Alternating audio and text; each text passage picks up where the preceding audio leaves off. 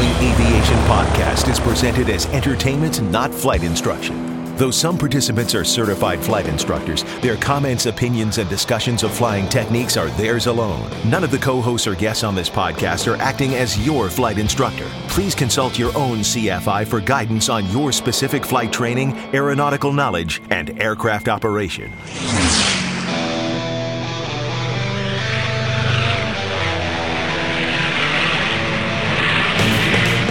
This is the Stuck Mic Avcast, an aviation podcast about learning to fly, living to fly, and loving to fly.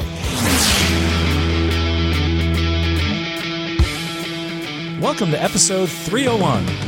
You know, one of my favorite aviators is Dean Showalter, and that's because of his passion for aviation. Dean is an aviation educator, podcaster, and you know, he's basically an all-around nice guy. In a recent episode of his podcast, he discussed the most challenging approach and asked the question, "What's the most interesting or out of the ordinary instrument approach you've seen recently?"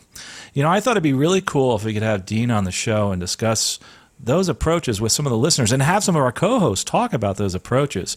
I'm really excited to have Dean on and uh, welcome to the show, Dean. This is so awesome to have you on on Stuck Mic. Well, thank you so much. It is such a privilege to be here with you guys. I've listened to you guys on many past episodes talking through all kinds of things, and it's been really fun. So it feels kind of surreal to be here with you guys. well, you know, it's, it's this is really it's a, a, pleasure and honor to have you on. Just all the work that you do on your podcast, uh, and uh, as a matter of fact, we're going to get to that as far as the podcast he does. But before we get started, let's say hi to our other co-host. Uh, today we have uh, Tom Frick joining us from uh, Northern Florida, and Bill English. Gosh, Bill, I had I kind of lost track of you. Uh, you're I think you're in Florida today. I'm not sure. No, no, you're up north today. So welcome. Good to see you guys. Hey, I am I am at the Avocado Ranch down here in Florida oh, today. okay, the Avocado Ranch, and uh, Tom is still up in North Florida. But anyway, uh, welcome, and it's so exciting to have you here. Let's do the pre-flight. Oh, before we start, also a quick shout out I wanted to make. We have a program coordinator here who has never been on the show, but you may have seen him before because he actually runs an air show down in Punta Gorda, and uh, it's the Florida International Air Show. And his name is Matt Len, and he just a f- couple hours ago he just finished his commercial pilot certificate. So, welcome to a new commercial pilot, Matt Len. Uh, congratulations on that. We uh, really appreciate everything he has done, and people are clapping right there. We'll have to put some of that clapping in the background. So, awesome, Matt. Uh, great job. And thanks so much for what you do for the podcast. There's so many people behind the scenes. He is somebody that goes unrecognized very often, and we want to kind of change that right now. So, thanks again, Matt. Also, a shout out to our sponsor. Remember the sponsors, uh, they give away the scholarships guide. Uh, and all of our sponsors, when they do a sponsorship, they give away a minimum of 50 of those. Our sponsor for this episode is called Tailwind Waymakers, and they're a nonprofit organization. And they were founded to help fund aviation dreams, just like ours. So, whether you could use some help funding your aviation training or you want to win a new airplane, check out tailwindwaymakers.org. You can use the coupon code tailwindwaymakers and get a free scholarships guide while supplies last. And you can click on aviationcareerspodcast.com slash scholarships or stuckmicavcast.com slash scholarships. Remember, those scholarships for all sorts of people, not just people that are career oriented. Now entering cruise flight. Again, uh, I introduced him in the beginning. All around great guy, awesome podcast. Uh, Dean Showalter. Dean, uh, welcome again, and tell us a little bit first about the podcast, and then we'll go into you know why we're talking today. Well, the podcast ha- is called Airplane Owner Maintenance. And so I started out talking about lots of different issues that I encountered working in the shop at Classic Aviation, where I worked full time for 28 years. And I've, I discovered through the years that I really enjoyed telling people about the issues that I had discovered and how we had troubleshot different things and how we fixed things and what was involved. And I've always enjoyed I've always enjoyed working with airplane owners. And so starting the podcast just launched me into a whole new thing that I had no idea that there were all these amazing people out there like Carl Valeri and and you other guys here and so many around the country. So it's been really fun the way it has put me in touch with uh, aviator aviators and aviation lovers of all kinds around the country. So I've really enjoyed that whole process very much. And uh, airplane owner maintenance is uh, basically what it's all about. Is uh, what you can do is uh, in maintenance wise as an airplane owner and beyond, and beyond that, and some really cool courses that you have on there. So make sure you go check that out. I'm going to have a link in the show notes, so make sure you check out the airplane owner maintenance podcast. Uh, so you, you bang it out of the park on some of those episodes, but uh, one of the recent episodes was really interesting and uh, kind of reached out to me on this as far as as the approaches and it, it, hit home for me because I fly this approach often. So tell us a little bit about uh, you know why we're talking today about what's the most challenging approach that you introduced in your show. Yes, well the way that came up was I have a new flying job. I accepted a job uh, flying a King Air 350 last year. And Carl, I wanted to, I just want to thank you for all the good counsel you gave me on that to help me get started with all that. Well, you're more than and welcome, and congratulations, by the way. Thank you. I appreciate that. But it's been a breath of fresh air, really. I, I, wanted to fly more, and this opening came up, and so I went to training and got my type rating in the King Air 350. And we always have two pilots in the airplane, which is great. I think that's a really great way to fly that airplane. And the way this particular approach came up was it was the end of December of last year. We took a trip to JFK and it was a nice, clear VFR morning, but we flew the RNAV GPS Zulu runway 13 left approach into JFK. And so we came in on this approach and landed and did this big, long taxi after we landed to go from one side of the airport clear over to the other side.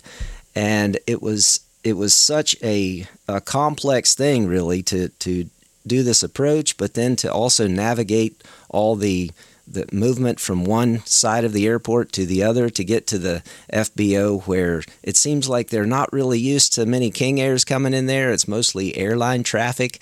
And so there we were, one of the few uh, relatively small airplanes there that day. And after I got home from that trip, I started digging into this approach because I wanted to understand it more. And what I discovered was that the missed approach, for example, to me was fairly complex. It says, and by the way, there's a limitation which didn't really, it wasn't a big factor for us in the King Air, but it says do not exceed 210 knots until SICAV. And it said climb to 4,000 on the FMS lateral path to runway 13 left, then direct SICAV, and then it goes on after that. And I at first I was going, okay, what exactly does that mean to uh, climb to 4,000 on the FMS lateral path to runway 13 left? And what I discovered was it just means fly the path that's depicted there. But the key was for me, it, it was a real eye opener when I realized that the missed approach point is Leisa, L E I S A. And at that point, at the missed approach point, we are still about 90 degrees from the landing runway. And I just thought that was kind of a crazy thing. But then I realized that you have to break out by that point. So you are flying visual after that. And then another really cool thing about this approach is that it says cross Leisa, which is the uh, missed approach point, fly visual to the airport via lead in lights to runway 13 left. It says close adherence to flight track required for noise abatement. And so I was digging into this and learning a whole bunch of things about it, which was uh, it was a real it was a great experience really to learn a lot more about this approach.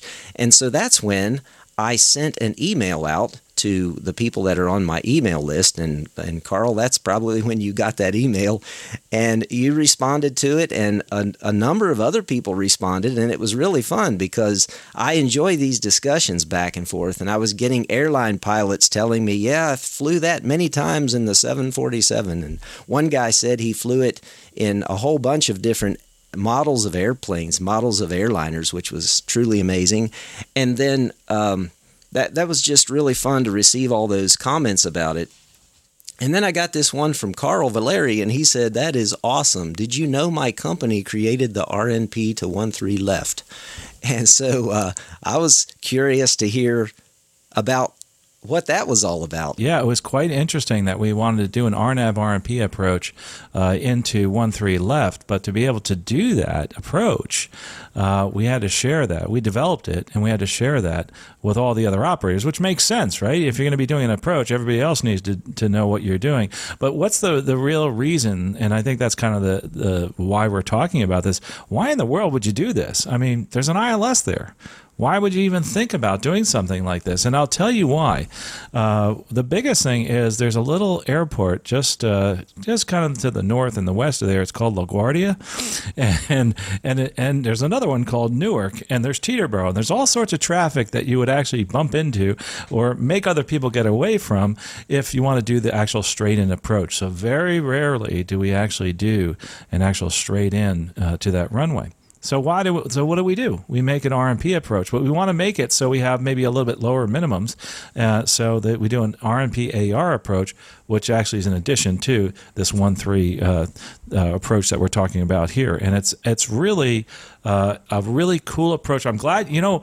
Interestingly, that you brought this up as far as the missed approach point if you're going missed on this approach, this is uh, one of the approaches we at the airlines train often because it's so challenging and so cool that you actually did. That's what was so exciting for me is to actually get to see something. I do uh, training at the airlines in the simulator in the Airbus, and we do that missed approach. And one of the things that we have to make sure of is number one, we have the ground track right? And we follow the ground track, just like you said. You're like, wait a minute, you got a missed approach there at Leisa. What if I do my missed approach before Leisa? What if I, I start going missed? Where do I go? You follow that ground track, right?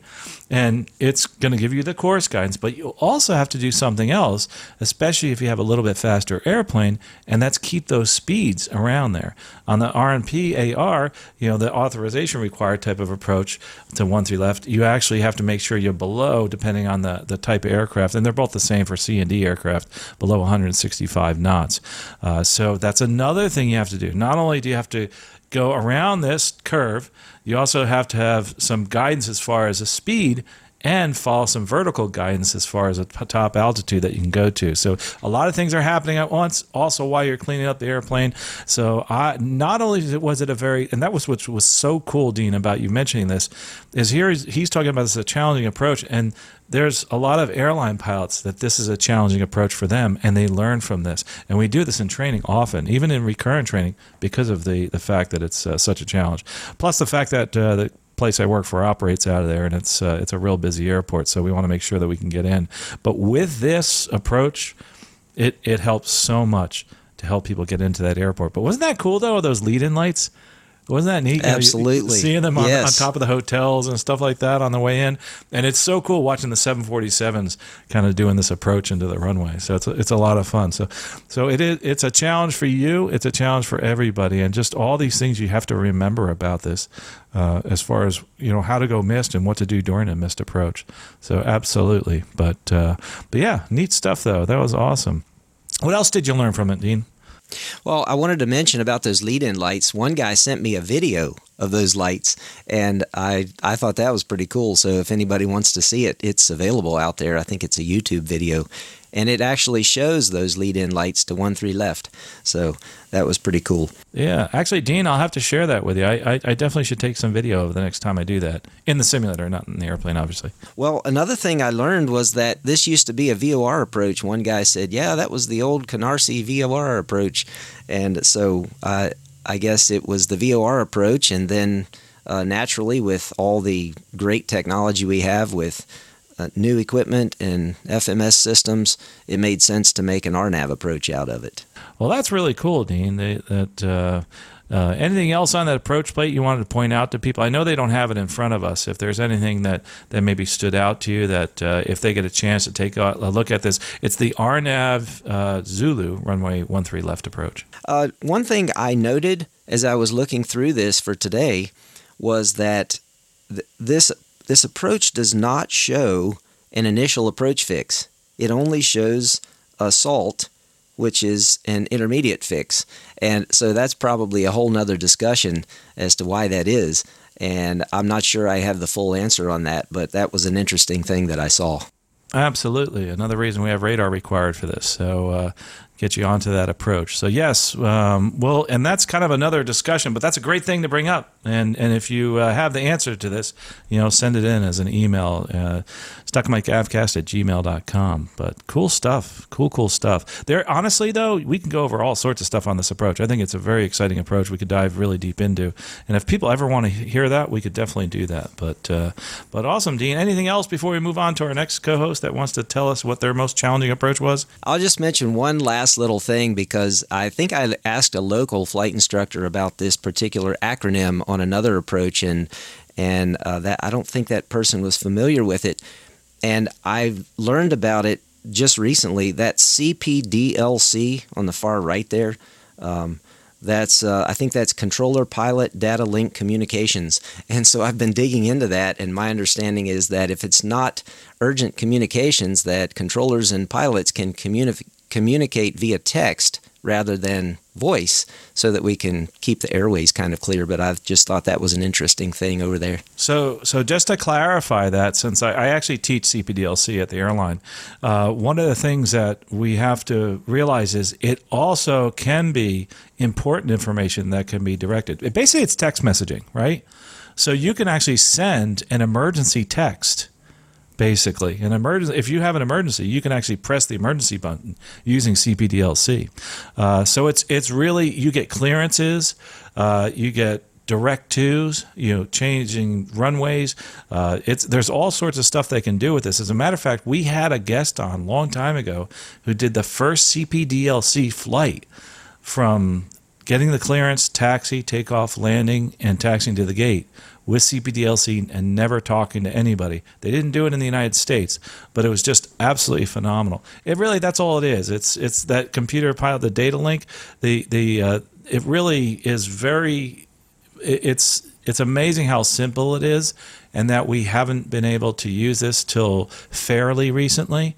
But remember, part of the communications is not just sending information, is getting a response. And that's a big part of that CPDLC is the ability to respond within seconds so that you can actually uh, get that information and actually comply with that or not com- say you can comply with that information. Uh, but immediate information, you still have to be uh, talking to a controller on most approaches. Because, uh, but it's it's absolutely wonderful uh, flying over the Atlantic, having CPDLC, and asking a controller, "Hey, can I go right? You know, 20 nautical miles?" Uh, just a wonderful thing. But that's cool. Boy, uh, Dean, that is so awesome that you brought that up. Absolutely. Well, you're going to hang around and we're going to talk a little bit more about some other approaches here. And we're talking mainly about instrument approaches. And if you want to talk somewhat about uh, visual approaches, because, you know, visual can start on an, I, you're on an IFR plan that can turn into a visual approach. And some of those can be really challenging. So what do you say we'll go on to? Bill, are you ready for, uh, for your most challenging instrument approach that you want to talk about and then maybe point out some really cool things about it? Well, I got uh, I have a couple. Which one do you want to talk about first? So the most fun one. The most fun, yeah, the most fun one is one that's uh, I'm sure a lot of people have heard about before. Um, it's kind of close to us here with uh, the Big Red Flight School up in uh, the DC area, and that is the VOR or TACAN runway 15 approach to Martin State in Baltimore. And that one's very interesting because it's a DME arc all the way to the runway. So you've probably seen approaches now then. You got your instrument rating, you know you got tortured by your instructor flying DME arcs, right? Remember that? turn 10, twist 10, turn 20, all, all that, right? Flying those arcs. Um, and uh, you always wondered why why are we doing this, right? And there's a few approaches out there that have an arc initial segment turns you towards the um, towards the final approach course. Um, but this one, um, unlike Kennedy, which is using that high tech uh, GPS RNP and everything to turn you onto final, is an old school DME arc all the way around the Baltimore VOR, right down to the threshold of the runway at Martin State. Um, so you just fly that constantly curving, doing step down fixes across crossing radials or GPS uh, waypoints if you're lucky enough to have that and write down. And when you go miss, you climb out and you make another turn and you join another arc and fly that arc around the uh, the missed approach. So, um, really interesting approach. Um, a lot of folks have seen that uh, fly it in uh, fly it in the simulators, you know, Microsoft Flight Simulator or Redbird, whatever. But we're lucky here. Uh, I take uh, students from the Big Red School over there all the time, and uh, we get a chance to do that. Um, it can be uh, real challenging, old school, if you're doing this with uh, just a real VOR and a DME to stay on that arc. You're in the the Baltimore Washington terminal area. There's a lot going on. You're right around the edges of a Class Bravo. Um, the more modern GPS is uh, pretty cool. Uh, we get our general aviation version of the uh, RNP AR type of thing with that, where the uh, the GPS draws it for you. So your HSI stays centered. You just fly your HSI, but you notice your heading just keeps changing and keeps changing and keeps changing until you fly about a quarter of a circle and uh, and there's the runway. So pretty cool. Look that one up. Uh, a lot of fun to try something like that. A little challenging, a little bit different. I think it's pretty much the only one that's like that around. What's what's the biggest challenge for most people on this? So with this one, I mean, it's it's the arc in general, right? I mean, you're constantly changing heading uh, wherever the wind is. So not only is your heading changing, your wind correction is changing at the same time as you're doing all of this. So you know, your descending wind is changing, turning uh, wherever the wind is coming from is you know pushing you inside or outside of the arc, and uh, you know when you do uh, break out or get close to the runway, it's a constantly changing angle. So changing from the instrument environment to the visual environment can be uh, can be very challenging. And it's it's a pretty urban area too. So when you do break out, especially if you're at night, uh, pretty challenging. A lot of lights and everything all around. Yeah, where's that runway? Wow. Well, that's cool. Exactly. That that is really really cool. It was a lot of um, fun. So, uh, and we uh, we might come back to you for another one, but we want to make sure we get through some of these and uh, maybe even talk about some visual approaches after that. So, why don't we let Tom come up on his neck? What his most interesting instrument approach was, or uh, most challenging, I should say. Yeah. So I was I was when I saw the question a couple days ago, you know, it, it got me to thinking. It's like, huh what was my most challenging approach? Probably the one that I didn't prepare for the most. You know, and and it's it's it's funny how it, it, I work in two different airplanes, and one of them there's two of us, so it's it's it's CRM. You know, so when you got two people flying an approach, it's it's we each have our own duties, and we go through and we fly through an approach. And even though we've flown very difficult approaches, it's it's a different mindset than the single pilot. You know, so I also fly a twin and, and doing the single pilot stuff, um, you know, it's it's all weather related and, and coming to a place to where how challenging is this going to be to get back on the ground again? So, you know, just um, ending up at some place I've never been before and, you know, learning an approach by reading it and getting it down. And that's what'll change the difficulty level, you know. Um, I appreciate the, you know, the um, ones that are textually difficult. I mean, you can look at the ones that we've talked about already and just look at them on paper and go, okay, that's a hard approach, you know, and you really got to put your mind to it to think about what it is you're going to do as you're you're stepping through doing that approach. So, you know, for me, I, I think the most complicated approach I've flown lately, and it may not even be the most complicated one, is um, um, flying into Eagle, uh, Colorado. So, you know, it's it's different because now that one um, we do in the Learjet, and it's it's different coming down and descending below terrain level. You know, with with clouds out, there's nothing like going popping out of a cloud just long enough to see a mountain go by. You know, and and that kind of gets you thinking about like, okay, I want to make sure that I'm on this approach where I need to be, and you know that's that's where the difficult level level comes up. Um, you know, once you're through the mountains and heading down towards the runway, you're in this big valley, and it's it's you know now you're just thinking, okay, what are we going to do if we got to go missed here? Because there's a big old rock at the other end of the uh, runway that's that um, well going into two five. So and you avoid that rock if you're going to land um, opposite direction. So yeah, that, that's kind of what came to me. It was just the difficulty of the preparation. You know, all the things that we learned becoming instrument pilots and, and taking that information and digesting as much of as I can. What are the possibilities when I get to where I go? And am I already familiar with these approaches? And, you know, it will change the difficulty level. Just try it one time, that one time where you just didn't study it just close enough. And all of a sudden the controller puts you on this approach that you're like, uh oh. Well, thanks. That's a, that's a good one. I mean, they, they uh, you know, preparation is key, like you said, and uh, kind of brings me into what. Uh, and I always had a tough time kind of deciding which one I wanted to talk about, but but I will say one, and the most challenging instrument approach is what, what we asked for. So I'm to I'm to say it's for me to be the RNP 19 at, at DCA. That's at Ronald Reagan National Airport, and and it's it's more so the fact that this it's it's an authorization required approach so we have op specs that allows us to do this. And it does have cpdlc by the way which is awesome. Uh, but there's a couple of things going on here that make it so challenging. And it's not just the approach itself and the arcs.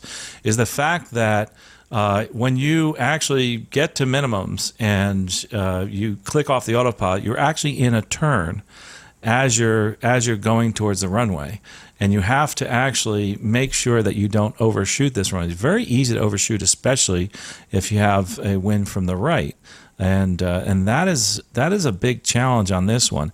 But but here's here's the real challenge. I know that you can have the FMS and it flies it for you, and you have all these different altitude restrictions. With an autopilot, heck, how hard could it be? Well, you, you have a lot of different speed restrictions, and you also have the restriction of the airspace where you have two different prohibited areas. And if there's any issue with your autopilot, or, or if you have any guidance that's wrong, or the wind's strong enough, you may wind up where you shouldn't be. And that's something you have to continually watch and you have to listen also. So, from that standpoint, it's not that tough until you get close to the ground. And here you are and you, you have to click off your quote unquote your autopilot, right? And then you have to be in a turn as you're clicking off the autopilot, it just hundreds of feet off the ground. You're just talking about 500 feet in a turn, and I know that seems like pretty high for the general aviation. Just think about this in in a in a larger jet that a lot of people are doing this in, and for us, especially in the airplane I fly, the biggest thing is the airspeeds. Is trying to keep those airspeeds. So sometimes the most challenging approach uh, may not be the whole approach until you get right down to the minimums and you have to actually go from uh, the visual acquisition of runway down to a landing. And that actually, from a from an IFR standpoint, uh, can be a bit of a challenge. Configure. Make sure you're listening. Make sure you're listening on 21.5 especially. So DC can be a, a, bit of a challenge. I had a couple other ones there. I was going to talk a little bit. I was going to talk about Reno, but I thought this one was uh, was a, a lot more challenging. Not more so because the airspace where Reno is more kind of challenging because of the mountains that are around you. Uh, so that's mine for the RNAV RNP 19 approach, and that's the most challenging as far as an instrument approach. So I kind of want to switch gears here, and I'm going to ask uh, Dean after I kind of relate my uh, most interesting visual approach. I wanted to, you know, we talked about the, the instrument approach, and I, I was like, you know, I really want to talk somewhat about our most challenging visual approach. And I really felt that there was so many out there that we could talk about that we've done in our aircraft and in uh, whatever it is we might fly. And it might be challenging because the aircraft you operate in uh, into that airport. It might be challenging for many other reasons. So I'll kind of start us off, and then I'll let Dean go on on the, the next one. But uh, as far as the most challenging uh, visual approach for me during my day job is uh, the Park Visual 3-1 into LaGuardia. That's actually a lot of fun. And I thought about this. You were talking about lead-in lights. Uh, is actually doing a video um, showing this approach. Obviously, I do in the sim. I wouldn't do in the airplane because I'll be flying. Uh, but it really becomes a challenge. Once again, the same as as the challenge for uh, the approach in the DCA, where I have a lot of speed changes, maximum speeds, but we're constantly in a turn. And this one's even more pronounced. Uh, you turn and you're turning final to final approach into runway 31 and you're lining up with the runway in the turn and you're just like oh boy are we going to make this? And if you have a strong crosswind from the left you're, you're sitting there saying to yourself what do i do now? Especially if, if i don't if i have the autopilot on. Because remember when we take the autopilot off now we got to start doing the correction. Most people fly this with autopilot on right so you're coming down this. So there's a couple challenges here. Number one, aligning with the runway and putting the correction as quick as possible, being on a shorter runway. But the other big one, and I and I'll, I'll hate to admit this, is the fact that there are so many distractions. I mean, you got the World's Fair off your left, and you're sitting there like, oh, cool, that's the World's Fair. And I'm in a turn, you know, only a few hundred feet above the ground. I've got the stadium over here, Citi Field, and I'm so, you so are so tempted, right, to look at that instead of looking at the runway. So sometimes, you know, the most challenging approach is presented to us because of all the different distractions. And you're looking straight in front of you. Oh, wow, there's the Empire State Building. Well, wait a minute, we can't think about that. We need to land the airplane. So there's all this stuff going on. So the most fun doing this approach for me and the, the park visual is when I'm sitting in the jump seat or I'm in the simulator because I gotta concentrate so much when I'm actually landing the airplane. But it is a challenge. It's a lot of fun. It's a visual approach. Uh, for for the bigger airplane, that was one, uh, and also for the small planes that I fly. Uh, I used to fly a, a, a little Duchess, uh, Beechcraft Duchess, out of. Uh, a place called Andover Aeroflex up in New Jersey, and it's a super super short field. And the the the thing about that was a challenge with that as far as a visual approach is knowing if thinking about if I lost an engine either on the go around or on the takeoff, uh, what I needed to do because of the fact I had to slow down below the minimum controllable airspeed. So at that point, if I'm below minimum controllable airspeed, I, I have to be really ready to bring that power back. And that's a really hard thing to do so you don't lose control of the aircraft. So that's probably my, my most challenging visual approach is Andover Aeroflex. And in general, even in any airplane, it was it was a lot of fun going in there. So uh, so Dean, I'll follow up. I, I thought those were some really cool little visual approaches. Um, I know you you can fly some really cool areas out there, uh, especially out near the hills and mountains. What what's the most challenging visual approach that that you do that you can think of? Yes, I've got one in mind when you were talking about that, but I wanted to also comment when you were talking about the RNP 19 into DCA. That was a comment that I got from, you probably remember her, Leslie Cobble, our friends from Hawaii. She she responded back with that very one because she was a, a passenger on an American Airlines flight one time, and she was coming in, and she said she was nerding out on that approach. I guess studying it to see what it's like. Absolutely. So, you know, and, and as an aside on that, I actually, as I was turning final one day, I got I got a wind shear warning because we had some really bad wind shear in there one day. So not only had to couple that with a go around, a wind shear go around going into DCA. Uh, so there's there's all these things you got to think about in your head. You're like ah, you know, you got to concentrate, concentrate, right? The sweat's pouring off of you. Wow, Leslie, she has an awesome podcast. Great yeah. person, yes. Uh, great person, yes. and really cool flight school out there. So shout out to it. I forget the name of the flight school. Help me out, Dean. Fly Maui. Fly Maui. Fly Maui. Thank you. Fly Maui. Awesome. Thank you, Dean. Anyway, go ahead. Tell us a little more about your visual. Uh, a, a, fun little note my wife and I are going to go visit them and I'm going to help work on their flight school airplane. So I'm super excited about that. So, uh, but back to that uh, most challenging um, VFR or visual approach.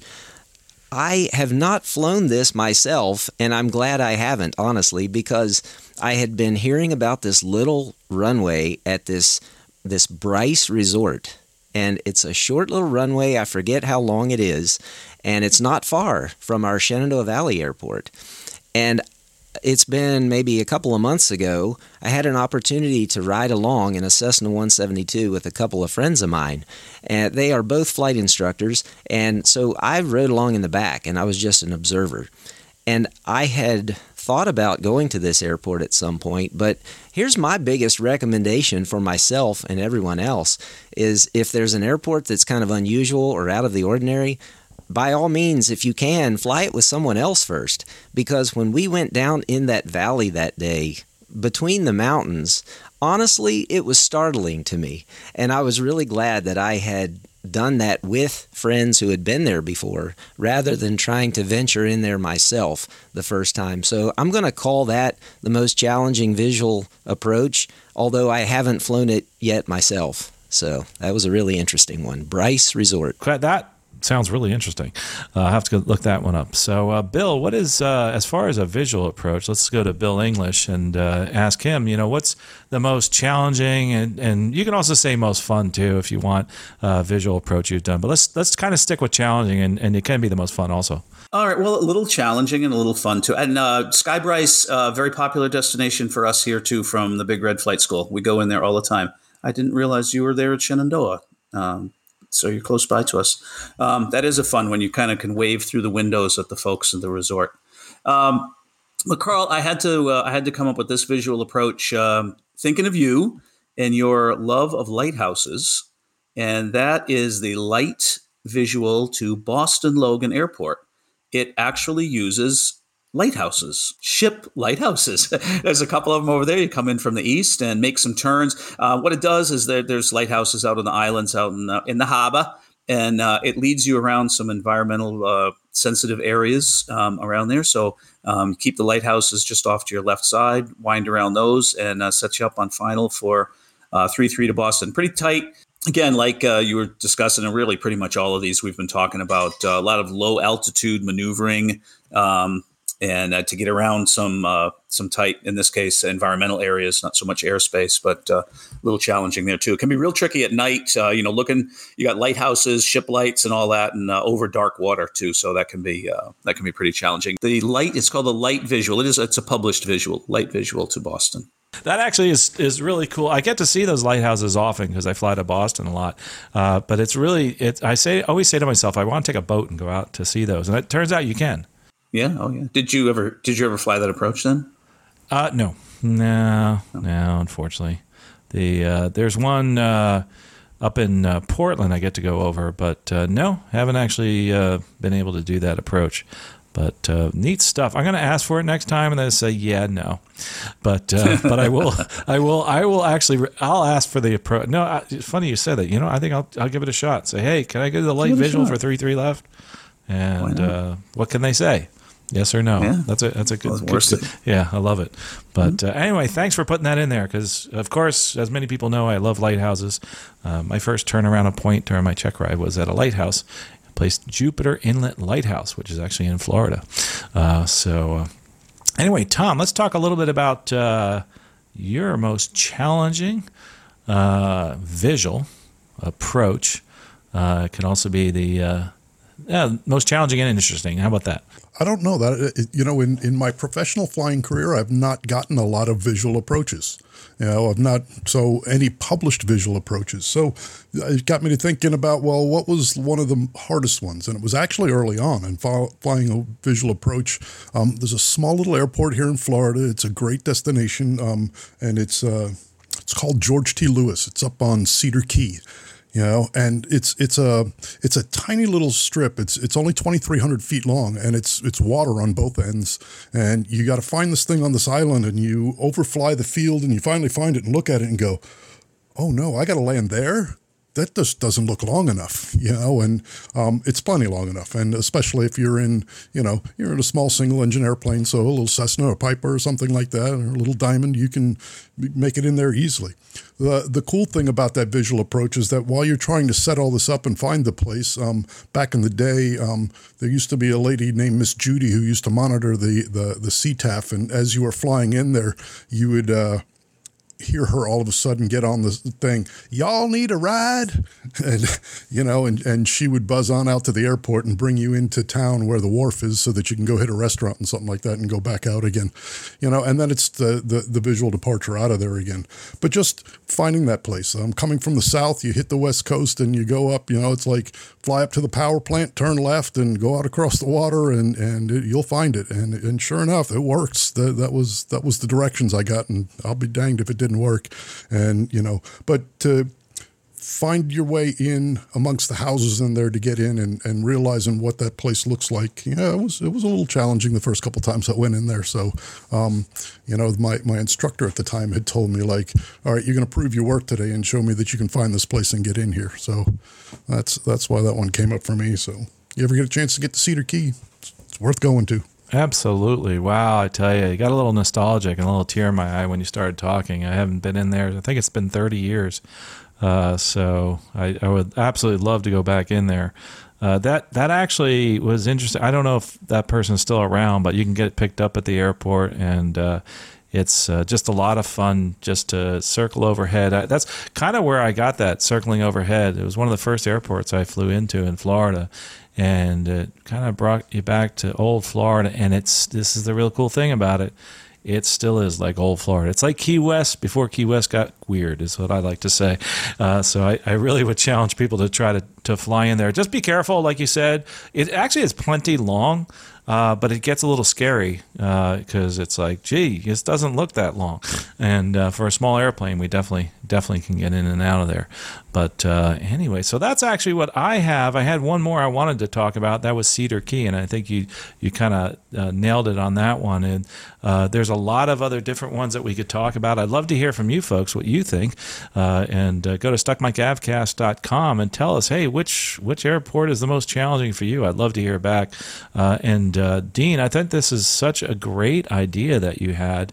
Uh, you know what the most challenging instrument approach is, because to be honest with you, we have just scratched the surface. I mean, we could talk forever about uh, actually the most challenging approaches.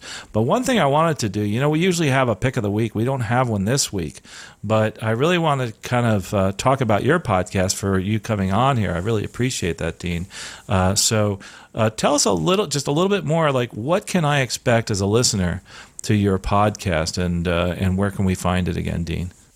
Well, uh, the website is airplaneownermaintenance.com, and I've also got a little uh, SpeakPipe little thing on the side of the website page there. I always love when people click that and leave me a voice message. So if you want to get in touch, you can do that. Or I also have an email, dean at airplaneownermaintenance.com. But what you'll find on the podcast is you will find a lot of stories about maintenance problems and issues that I have discovered as I've worked on general aviation airplanes over the years, mostly piston powered airplanes, and how we work through all those. And then I also have a lot of stories. I've had some guests on, and I try to share a lot of inspiration both for maintenance and for flying. And some of our local, we have a really strong local EAA group in this Shenandoah Valley that's really great.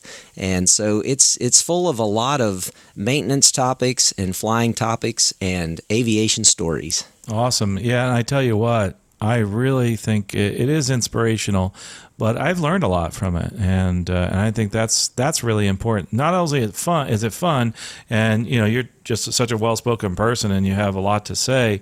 Uh, but what's really cool is how many the, the good and the bad stories you share too. You know, I think that's really cool, uh, and uh, it's not just inspirational. It kind of gives you you know a little bit of uh, ways of navigating around some of the challenges of owner maintenance and that type of thing. And that's that's actually that's what I like about it. And Dean, we'd love to have you back on the show again if if uh, you'd like to come back. We really appreciate it. Well, thanks. I, I really appreciate that. Yeah, this has been fun, and you reminded me of something something. Some of my stories are things that I have done when I have messed up. So, yes, I like to share those too because I think they're learning experiences both for me and for other people. And uh, I, I think we always appreciate it when we share. I know when I went to flight school, we had this thing called SYE, share your experience. And it was always helpful when we were able to humble ourselves and share those blunders that we made in hopes that it would help somebody else. So absolutely, absolutely. Again, Dean, thanks so much. We're going to have uh, links in the show notes to everything that we talked about, even some of those airports and approach plates. We'll put those in the show notes too. And also, if you're someone that wants to become a mechanic, maybe possibly uh, win an airplane, we just go visit our friends at tailwindwaymakers.org.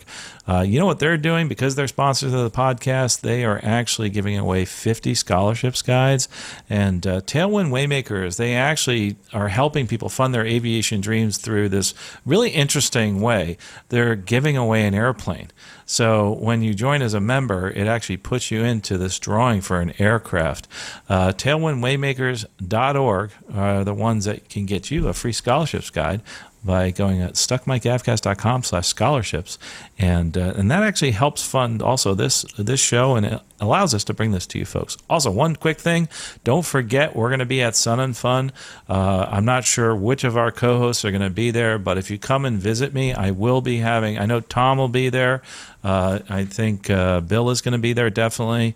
Uh, oh, uh, there might some. We're not going to say yes or no about some of the other co-hosts yet because they're still working on it. Uh, but do stay, stop by and say hi because another interesting thing is that we've actually have an office now over at Sun and Fun and this new uh, thing called Elevate, and it's a business incubator. And we're giving a couple of uh, tours, uh, private tours, because it's not open to the public during the show.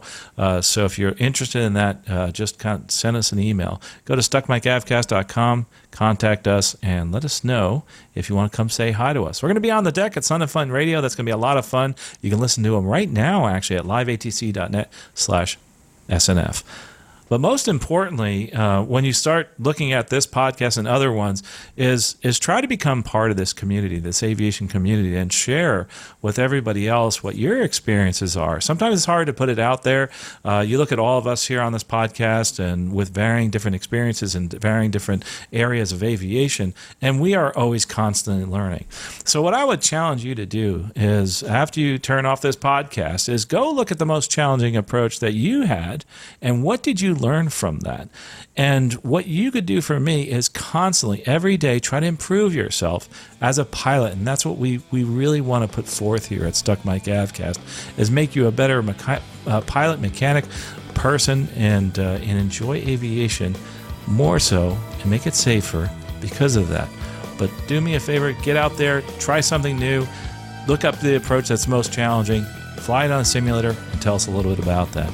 Well, from us, here at the podcast and uh, everybody else that has helped us put this together over the past year or so. I really appreciate you, and we will hopefully see you at Sun and Fun. Safe flying out there. Take care. You've been listening to the Stuck Mic Avcast. Members of the Stuck Mic Avcast may receive compensation for products or services mentioned during the podcast. Compensation may be received in the form of, but not limited to, referral commissions, free products, or service trials. Our opinions and views are never influenced by any compensation, and you should always perform your own due diligence before purchasing any products or services mentioned during the show.